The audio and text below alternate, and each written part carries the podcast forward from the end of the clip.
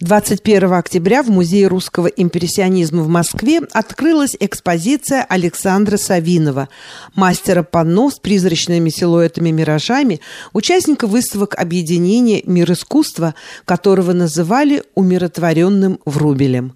О том, что нужно знать о жизни художника и на какие его работы стоит обратить внимание, в материале корреспондента радио «Мегаполис Торонто» Марины Береговской.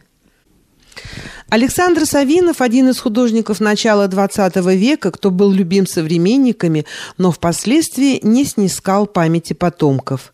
Пик его таланта пришелся на первое десятилетие девятнадцатого века, эпоху утонченности и декаденса. Савинов вырос в Саратове, общался с символистами круга Виктора Борисова-Мусатова, учился живописи в Петербургской академии художеств, а в начале девятнадцатого века занимался в Париже. Стиль художника достиг совершенства в Италии, куда он отправился в поездку от академии.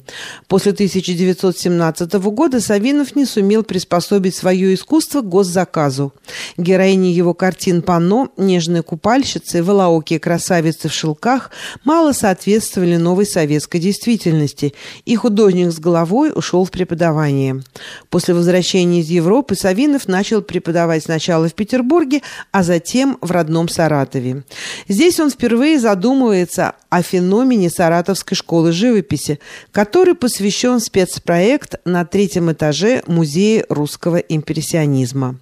В тысяча девятьсот двадцать втором году художник вернулся в Петроград и занял должность профессора в бывшей академии художеств. Великая Отечественная война застала Савинова в Ленинграде. Художник участвовал в подготовке экспонатов Эрмитажа к эвакуации в Екатеринбург. Но о своих картинах позаботиться не успел. Часть их была утрачена после его смерти в тысяча девятьсот сорок втором году в том же блокадном Ленинграде. По мнению директора Музея русского импрессионизма Юлии Петровой, работы Александра Савинова на выставке привлекут зрителей своим покоем, умиротворением и красотой. Вы знаете, конечно, наверное, как любой музей, мы получаем довольно часто предложения от коллекционеров, от наследников сделать выставку того или иного художника. В большинстве случаев мы отказываем. Но здесь Александр Савинов абсолютно очаровал и Анастасию Винокурову, куратора, и меня.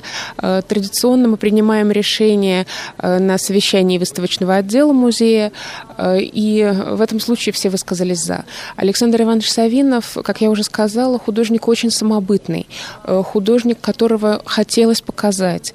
Мы прекрасно понимаем, что за счет того, насколько далеко он отстоит от, ну, скажем, грандов, признанных грандов начала двадцатого века, ну, Репина, Грабаря, его включение, его искусство в какие-то сборные выставки крупных музеев тоже довольно маловероятно. Хотя вот не так давно работы Александра Савинова были показаны в Третьяковской галерее на выставке русского символизма.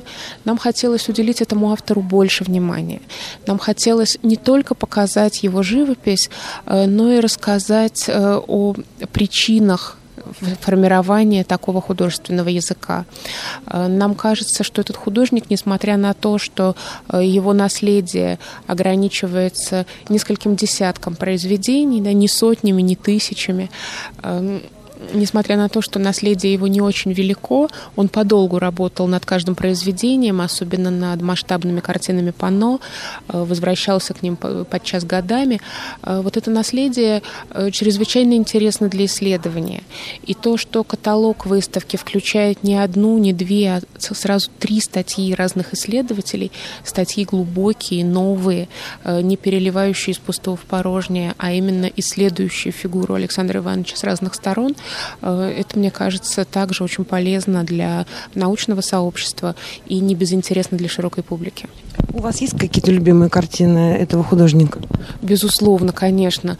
Как каждый человек, мне кажется, каждый человек, живущий в мегаполисе, я точно так же нуждаюсь в этом самом умиротворении, покое, красоте, которую источают его героини, которые прямо исходят, знаете, как аура от портретов. Я очень люблю портрет Неслуховской в последнем зале, девушка в пышном шелковом платье. Очень ценю итальянские э, поиски Александра Ивановича э, и купальщицы в оливковой и апельсиновой роще, э, и э, морской вид, э, висящий вот на центральной стене. Э, вот эти вот работы э, наполнены таким покоем, которого страшно недостает. Вот к ним меня тянет. Э, ну и, конечно, из ранних саратовских лет э, символистские э, поиски и сады, переплетение веток, в которых э, подчас даже эти путаются, теряются персонажи, э, работы, которые как будто бы тебя самого засасывают. Э, вот они тоже очень привлекают меня. Ну, спасибо. Я думаю, что ваших зрителей, посетителей музея это тоже привлечет. Я надеюсь. Спасибо вам большое. Два месяца будете? Нет, три. До середины января. До двадцать второго января, да, соответственно, двадцать первого октября мы откроемся, середина ноября, середина декабря, середина января, три месяца. Спасибо. Благодарю вас.